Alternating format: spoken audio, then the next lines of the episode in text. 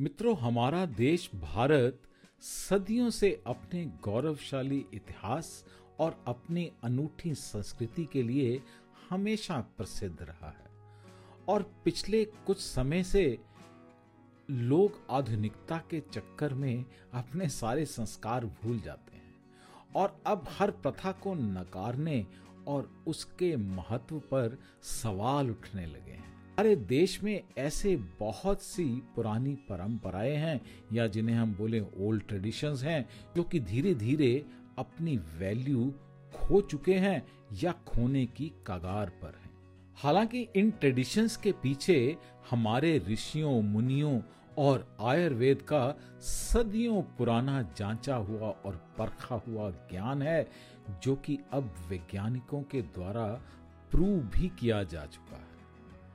चलिए आज हम इस वीडियो में कुछ इसी तरह के ओल्ड ट्रेडिशंस के महत्व और उनके पीछे छुपे हुए साइंटिफिक रीजंस यानी कि वैज्ञानिक कारणों के बारे में कुछ गहराई में चर्चा करते हैं। तो वीडियो की शुरुआत करते हुए जानते हैं कि इन प्राचीन मान्यताओं के पीछे छुपा हुआ अद्भुत ज्ञान आखिर है क्या? हमारी लिस्ट में सबसे पहले नंबर पर स्थान मिला है माथे पर तिलक लगाने को। माथे पर चंदन या कुमकुम लगाने की प्रथा अब धीरे धीरे खत्म ही होती जा रही है। बीच में, यानी कि भावों के बीच में एक महत्वपूर्ण नर्वस पॉइंट होता है जिस पर चंदन का तिलक लगाने से हमारे शरीर की ऊर्जा की, यानी कि एनर्जी की रक्षा होती है। अगर माथे पर कुमकुम का तिलक लगाया जाता है तो इस ऊर्जा की रक्षा के साथ ही ध्यान केंद्रित करने में भी बहुत सहायता मिलती है। आयुर्वेद के अनुसार माथे पर तिलक लगाने से इंट्यूशन पावर बढ़ती है, मन को स्थिर रखने में मदद मिलती है और अपने विचारों को केंद्रित करने की शक्ति भी मिलती है। यानी कि मेडिटेशन भी आप चाहते हैं करना, आप ध्यान भी लगाना चाहते हैं तो उससे आपको इसकी बहुत मदद मिलेगी। लिस्ट पर नंबर दो पर है, सूर्य नमस्कार। सुबह उठकर जल्दी सुबह जल्दी उठकर सूर्य की पहली किरण के साथ सात तरह के योग आसनों को सूर्य नमस्कार कहा जाता है। इन आसनों को करने से शरीर स्वस्थ और बहुत ही लचीला, यानी कि फ्लेक्सिबल बना रहता है और ये हमारे पूरे दिन के रूटीन को एक अच्छी शुरुआत भी देता है। ये शरीर के सभी दोष, यानी कि वात पित्त कफ को भी संतुलित करता है और बॉडी के सभी ऊर्जा केंद्र सात चक्रों को भी सक्रिय करता है।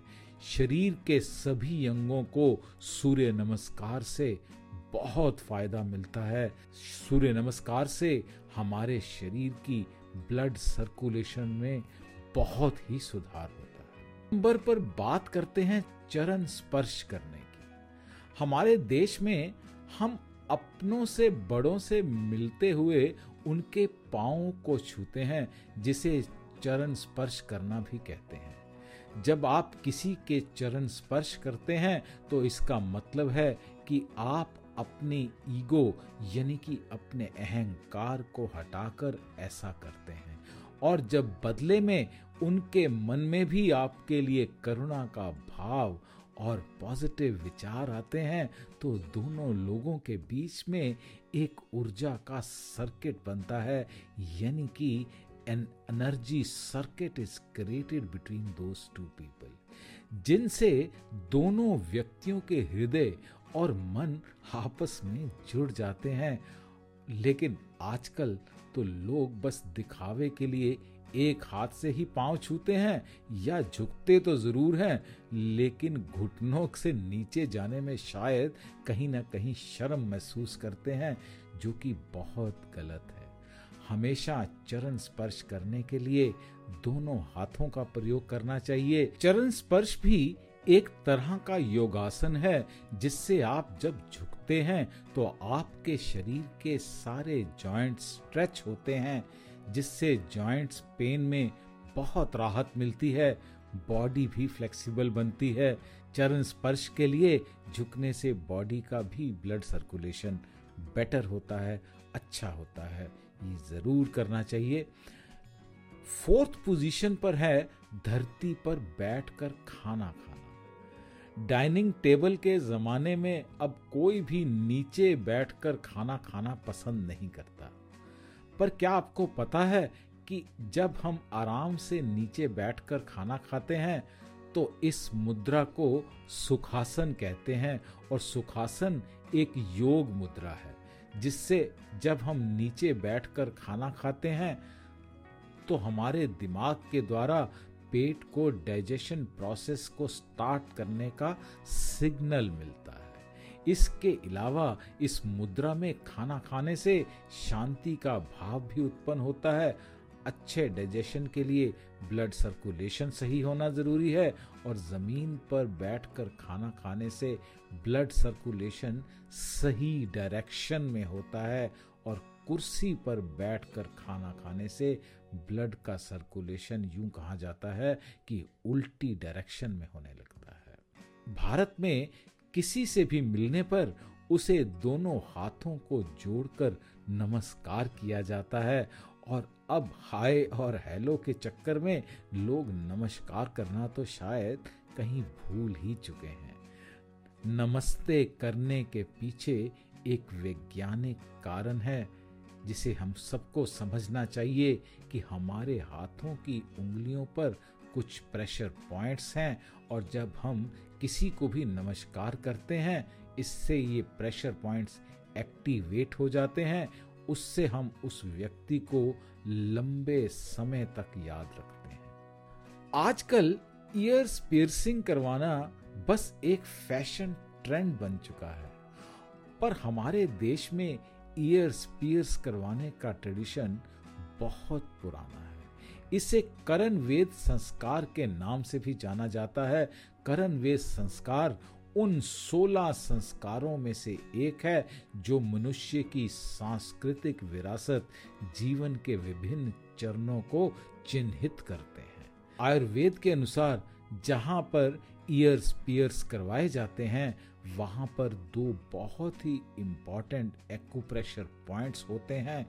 ईयर पियर्स करवाने से बुद्धि तीव्र होती है, सोचने की शक्ति, निर्णय लेने की क्षमता विकसित होती है। इसके अलावा मन गंभीर होता है और ज़्यादा बातें करने की बुरी आदत को भी कहीं ना कहीं कंट्रोल करने में काफ़ी मदद मिलती है। दोस्तों, खाने में पहले स्पाइसी, यानी कि तीखा खाना और बाद में मीठा खाने का रिवाज हमारे यहाँ सदियों से चला आ रहा है।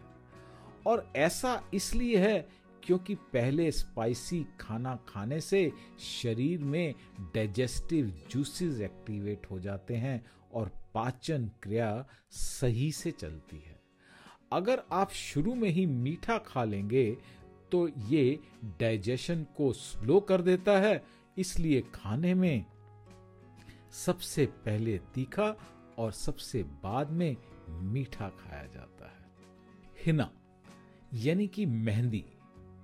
मेहंदी हाथों और पैरों को सिर्फ़ सुंदर रंग ही नहीं देती, बल्कि आयुर्वेद में इसका बहुत महत्व है। इसके बहुत से औषधीय गुण हैं इसकी तासीर ठंडी होती है, इसलिए अक्सर गर्मियों में ठंडक पाने के लिए हाथों और पैरों पर मेहंदी का लेप लगाया जाता है। मेहंदी शरीर को ठंडक देने के अलावा तनाव में कमी लाती है और हाथों और पाओ की जो नर्व एंडिंग्स होती हैं, जिन पर मेहंदी लगाते हैं, उनसे तनाव में बहुत कमी महसूस करते हैं।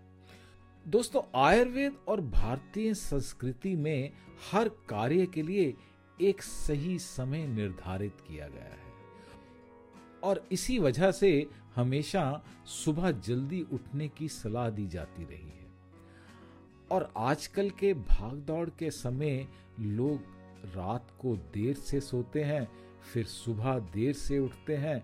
इस वजह से बहुत बार तो उनका पूरा दिन खराब हो जाता है। सुबह चार बजे के आसपास के समय को ब्रह्म मुहूर्त कहा जाता है। और इस मुहूर्त में उठने के बहुत फ़ायदे हैं। इस समय उठने से मन काफ़ी शांत रहता है और आपको अपना दिन प्लान करके शुरुआत करने का काफ़ी समय मिल जाता है। अब तो रिसर्च में भी ये साबित हो चुका है कि सुबह जल्दी उठने वाले लोगों के सफल होने के चांसेस ज़्यादा होते हैं। आयुर्वेद के हिसाब से रोज सुबह जल्दी उठकर स्नान करना बहुत आवश्यक है और रोज स्नान करने से न कि सिर्फ़ शरीर साफ़ रहता है और साथ साथ शरीर का टेम्परेचर भी मेंटेन्ड रहता है। तो दोस्तों, हम पहुँच चुके हैं अपने लिस्ट की नंबर टेन पोजीशन पर, जहाँ हम ये जानेंगे कि आखिर पुरुषों के शिखा बांधने के पीछे का वैज्ञानिक कारण क्या है। सिर पर बहुत ही संवेदनशील स्थान होता है, जिसे अधिपति मर्म कहा जाता है। यहाँ पर शरीर की सभी नर्व्स आकर मिलती हैं पुरुषों के इस स्थान पर शिखा यानी कि चोटी बांधने से इन नर्व्स की सुरक्षा होती है। इसके अलावा यहाँ पर ब्रह्मरंध्र भी होता है, जो कि योग में सबसे ऊँचा और सातवां चक्र होता है। ये ज्ञान का केंद्र होता है। इस केंद्र से एक सूक्ष्म एनर्जी यानी कि एक सूक्ष्म ऊर्जा निकलती है जिसे ओजस कहते हैं। शिखा इस स्थान की रक्षा के साथ साथ इस ऊर्जा की भी रक्षा करती है। तो दोस्तों, हमारी ये टॉप टेन ट्रेडिशंस और उनके पीछे छुपे हुए वैज्ञानिक कारणों वाली ये वीडियो को यहीं ख़त्म करते हैं। उम्मीद है कि आपको ये वीडियो अच्छी लगी होगी। आप इनमें से कौन से ट्रेडिशन को फॉलो करते हैं, हमें ये कमेंट कर कर ज़रूर बताइएगा और अगर आपको ये वीडियो ज़रा सा भी पसंद आया हो तो वीडियो को लाइक करना, शेयर करना और चैनल को सब्सक्राइब करना ना भूलें।